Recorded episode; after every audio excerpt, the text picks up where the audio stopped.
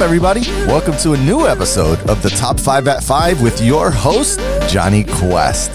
Today is Monday, January 4th, 2021. Here's what you missed while you were taking a sabbatical and getting ready for the new year.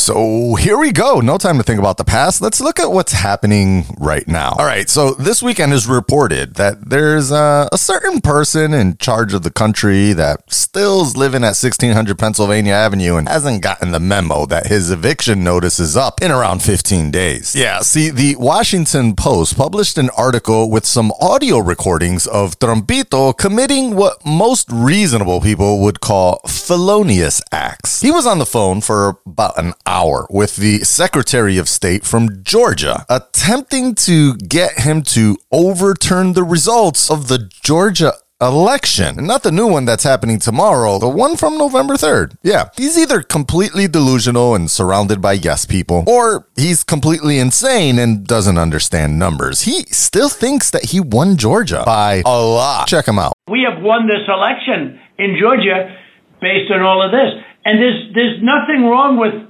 with saying that, Brad, you know? Well, Mr. President, the challenge that you have is the data you have is wrong. Now, do you think it's possible that they uh, shredded ballots in uh, Fulton County? Because that's what the rumor is.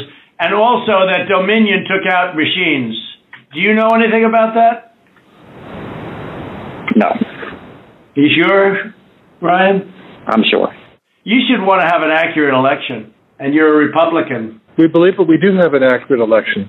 No, I know you don't. No, no, you don't. You know what they did, and you're not reporting it. That's a, you know, that's a criminal. That's a criminal offense.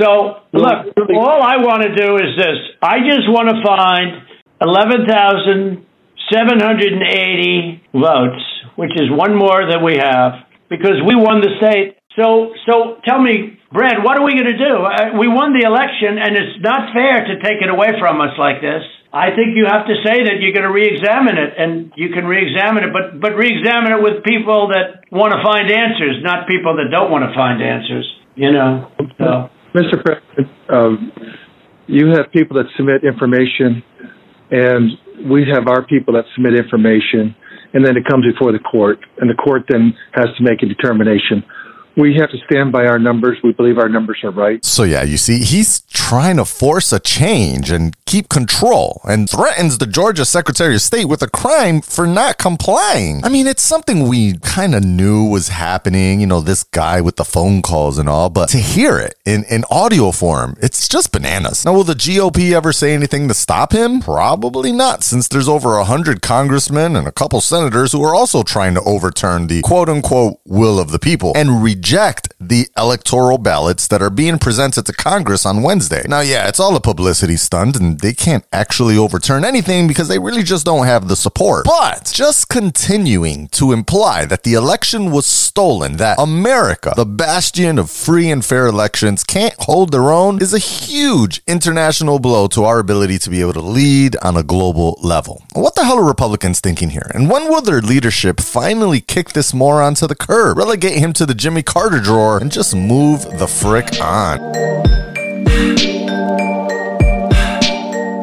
Well, can't have a first top five without giving a Rona update, which guess what? It's still here and it's still infecting and still killing. Yeah, pandemic isn't over, people. But last month, we finally got access to the vaccine or the vacuna, as I'll be referring to it. Now, both Pfizer's and Moderna's vacunas are available and they've been given to recipients all over the country. In fact, today marks day 21 from when the first dosage was given. So there are now, as of today, people in the US that have received both doses of the vax and are fully covered with 94% efficacy. However, it does seem that we're having somewhat of a logistics issue. Now, we've had over 14 million doses available and distributed up to today, but only around 5 million people have actually gotten their first shot. We were supposed to have 20 million vaccinated by the end of 2020, according to the Trump administration. So, what's going on? Well, according to Axios, quote, the surge in Rona cases, hospitalizations, and deaths have overwhelmed healthcare facilities, hindering their ability to be able to deliver the vacuna. Many states have received vaccine doses for nursing homes and long long term care facilities, slowing down distribution. And the holidays also led to reduced hours and limited staffing in clinics, end quote. Now, of course, states blame the federal government the government blames the states. Mayors, well, they say there's not enough training. But Dr. Fauci says there is some hope because one and a half million doses were administered in 72 hours this week, which is an increase in the rate of delivery, but still nowhere close to where we need to be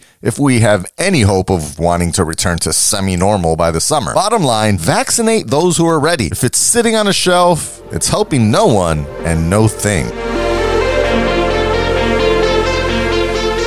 All right, so it's a new year, obviously, and there's new laws now. So let's go through a quick rundown on some of the changes around the USA, starting with police reform. See, in California, they can no longer wear military or camouflage uniforms because, well, they're not in the military. Former felons on parole are also going to now be allowed to vote there too. In Connecticut, uniformed officers need to wear their badges prominently, you know, to let people know that they're cops. Quote, some states have implemented laws that reduce punishments for nonviolent offenses and provide alternatives to prison, end quote. And of course, in four states, Montana, New Jersey, Arizona, and South Dakota, you can finally pass the Dutch on the left hand side legally as long as you're an adult. All right, let's see. 20 states raised their minimum wages, of course, not all to the same amount. And in Colorado, job postings have to now include the salary ranges. In Virginia, for some reason, they waited until until 2021 to make it illegal to hold your cell phone in your hand while driving. I'm pretty sure here in New York that was illegal like in 2002. But hey,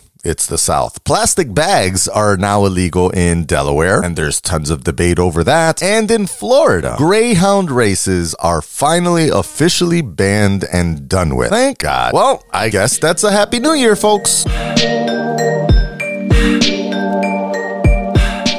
Right, in American football news, or what we call the NFL, the playoff picture is now set and will be starting next Saturday. Now, this is the first time that only one team from each conference gets a playoff bye week instead of two teams. And so there'll actually be three games on Saturday and three games on Sunday, making it a heck of a wild card weekend. So in the AFC, we have the Indianapolis Colts that'll be facing the surprisingly dominant Buffalo Bills, who for the first time since 19 1995 won the AFC East Division. They're going to be playing Saturday at 1 p.m. Eastern. We also have the Baltimore Ravens playing the Tennessee Titans on Sunday, followed by the also surprising Cleveland Browns facing the Pittsburgh Steelers for the second time in two weeks, except this time they'll be in Pittsburgh. In the NFC, on Saturday, we'll have the LA Rams playing number three Seattle Seahawks, and then closing out the night on Saturday is the Washington football team at home versus the pod favorite Tampa Bay Buccaneers. Now, funnily, Washington didn't even have a winning record and barely even made it to the playoffs, but they are technically a division champion, so they're the home team Saturday night. Oh well. Sunday's mid game will be the Bears from Chicago versus the New Orleans Saints, still riding high. Now, Green Bay and Kansas City both get to sit out and relax another week, and they'll end up facing the lowest ranking team that comes out a winner this weekend. Now, Tampa Bay might be the team the Packers want to see the least in the postseason. See, the Bucks handed Green Bay their worst loss of the regular season back in week six, and Tim Bradley, I mean, Tom Brady has the most postseason experience of any quarterback in the field. Not that that means a whole heck of a lot, but it's definitely something to be aware of, Packers fans.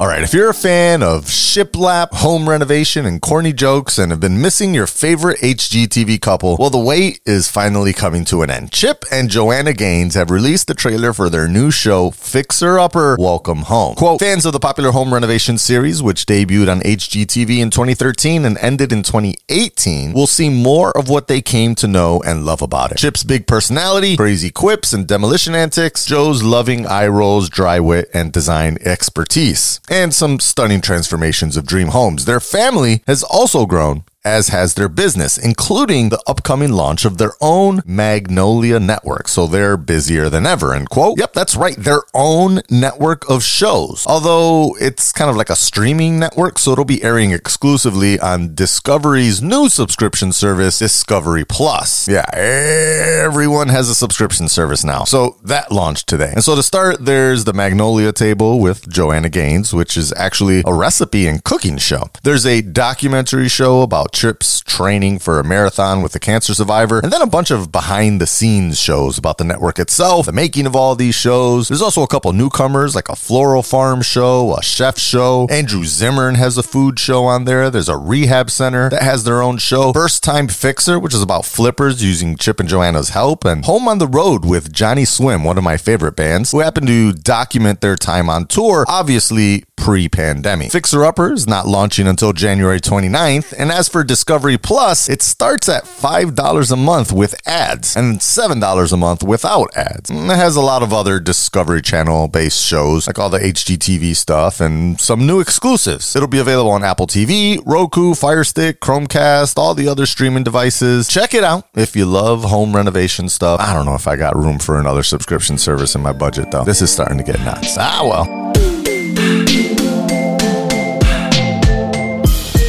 Well, my beautiful people, those are my top five news stories of today.